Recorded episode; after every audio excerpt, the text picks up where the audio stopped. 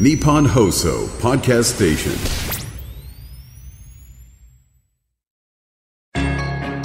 番組アンバサダーの市川團十郎白猿です。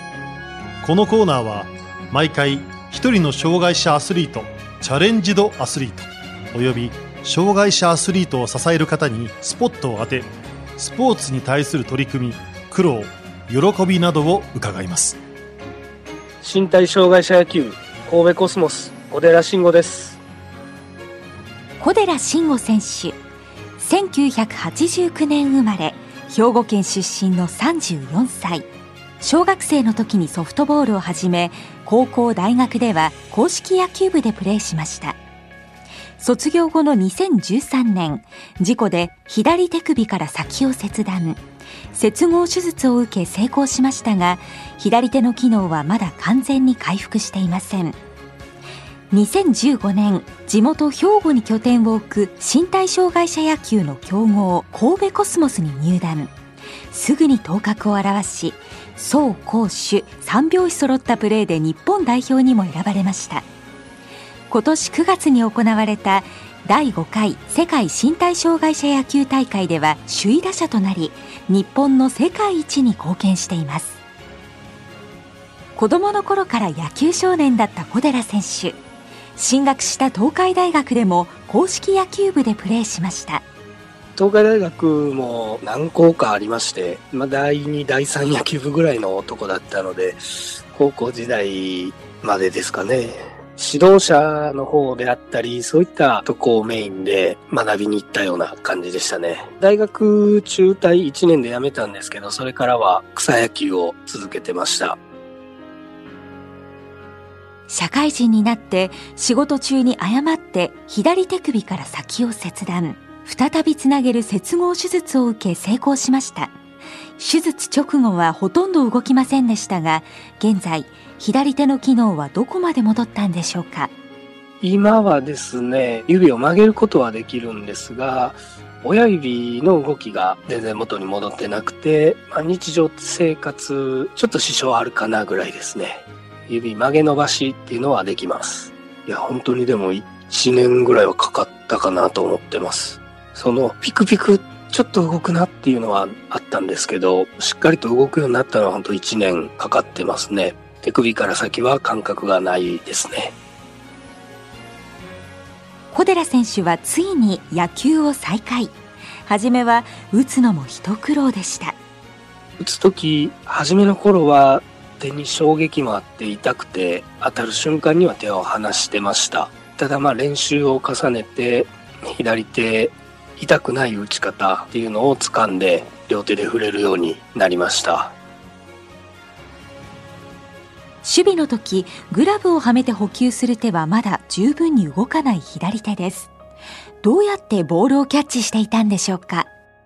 目でよく見てグラブに入ってるなここに手のグラブを持ってくればちゃんと入ってるな。で、右手でしっかりと補助、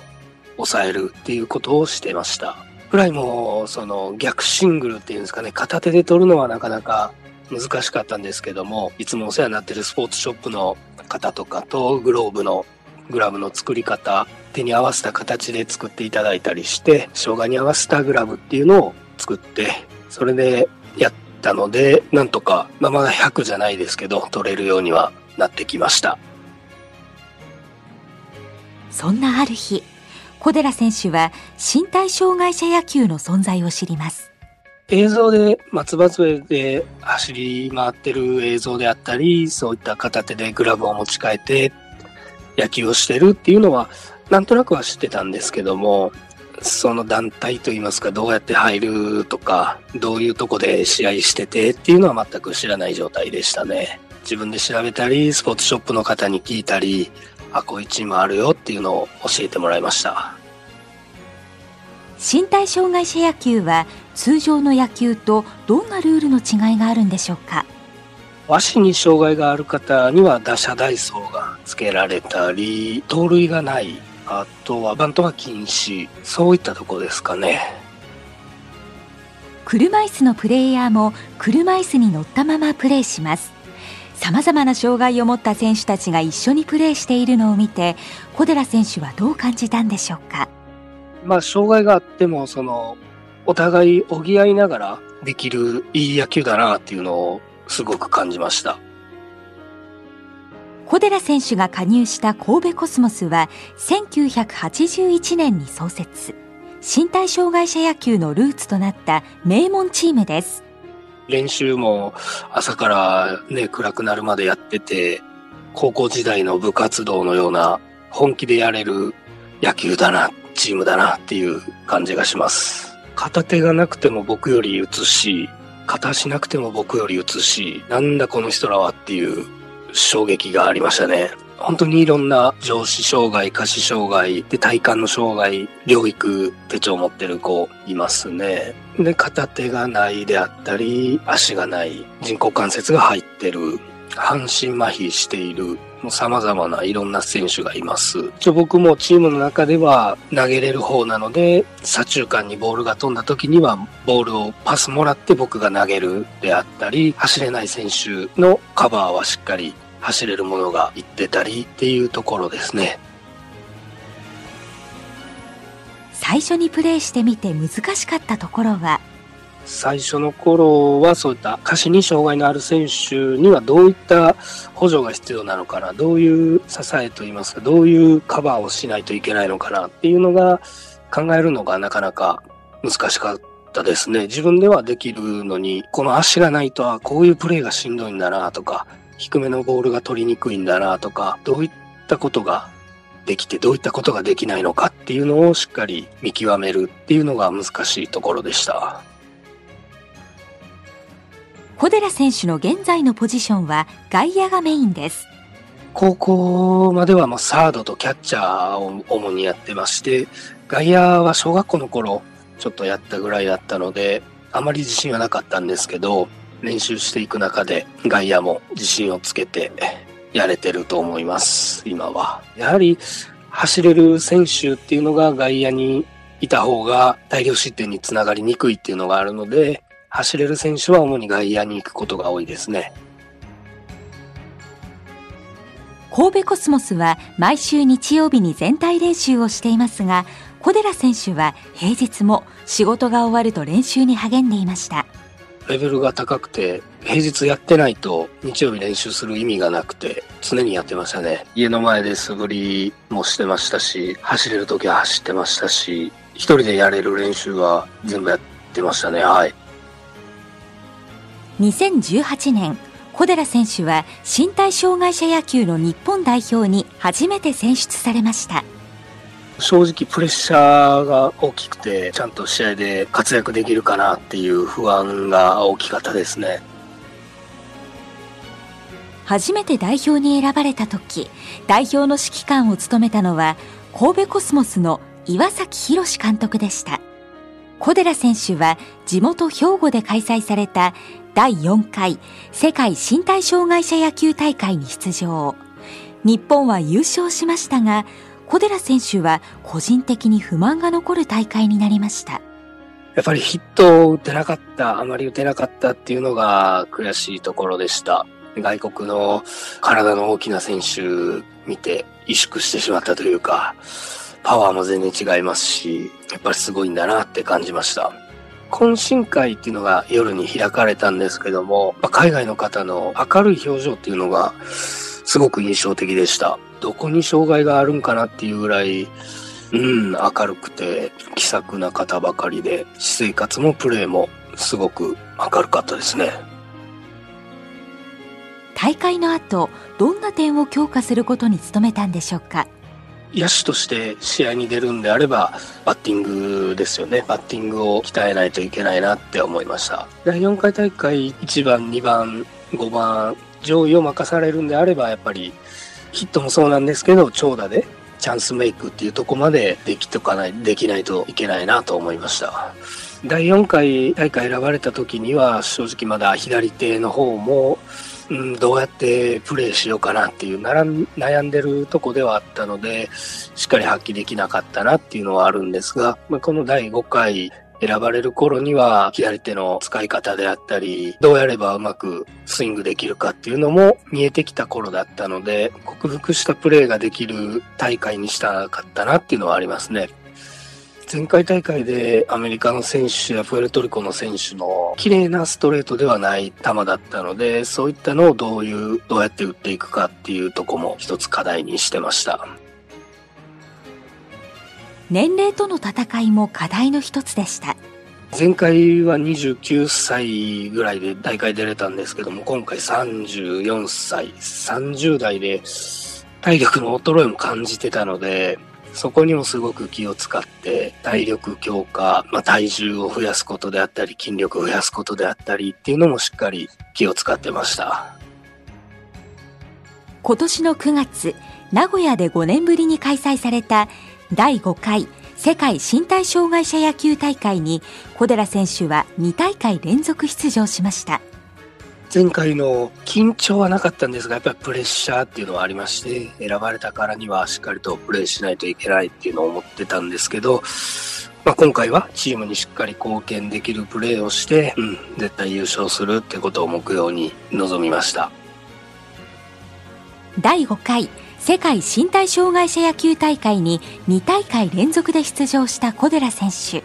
第4回大会の時代表に選んでくれた恩師岩崎監督は2019年に亡くなりましたいやもうお見舞いも行けずオフシーズンに入ってしまってたので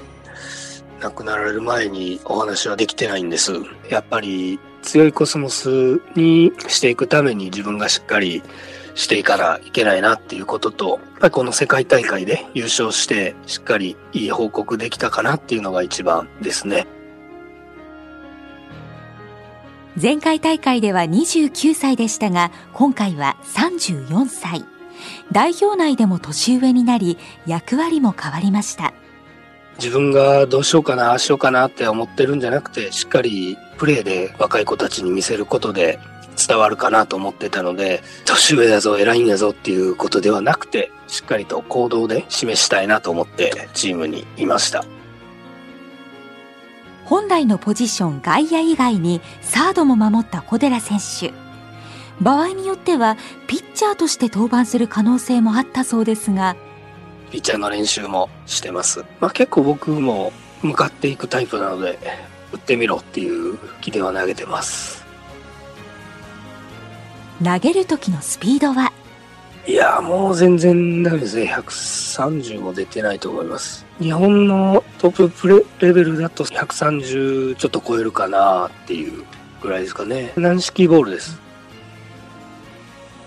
第5回世界身体障害者野球大会で小寺選手は打率6割6分7厘という高打率をマークして首位打者に輝きました。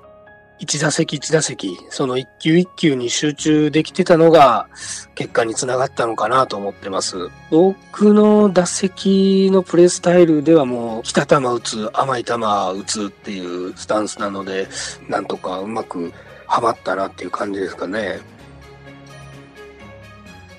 優勝をかけたアメリカ戦で小寺選手は1番バッターとして出場。初回に出塁して先制のホームを踏み優勝に貢献しました。やはり一番印象に残ってます。あの打席のしっかりセンター前に打てたっていうのがチームにも勢いづけられたのかなと思ってます。表彰式で金メダルと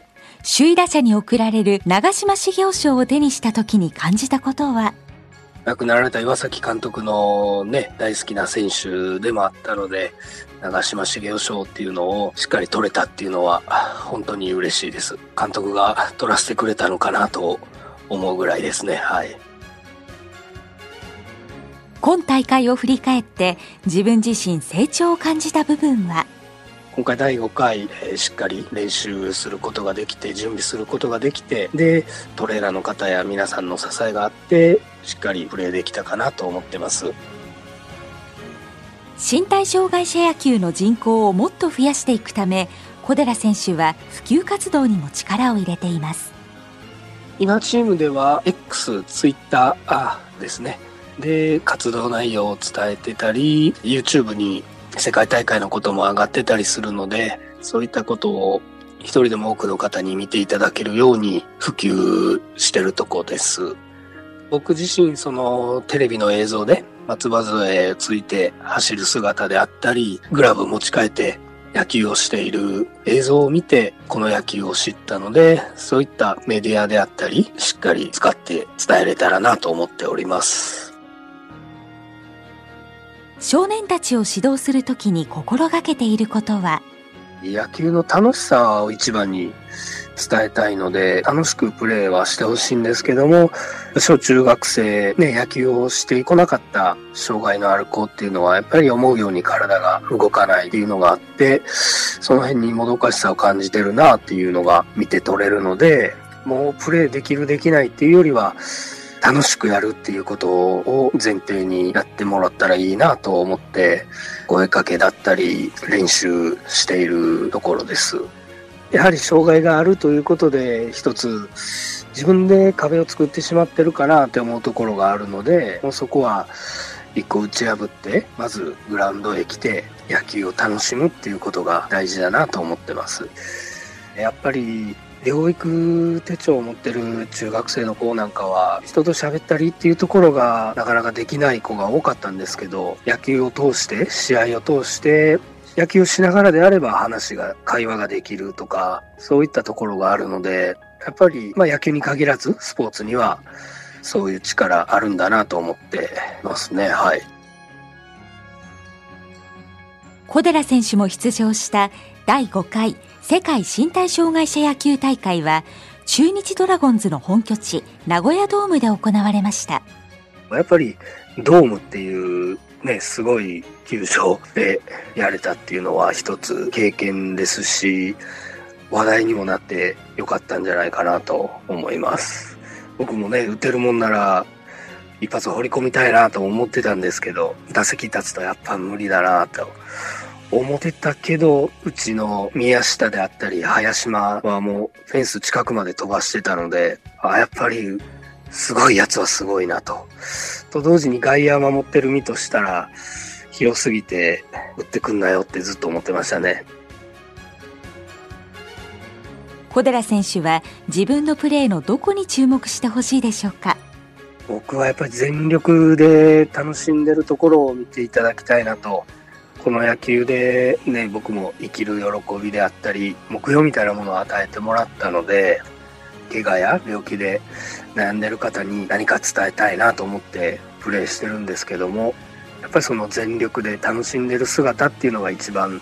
伝わるかなと思うので、そこを見ていただきたいですね。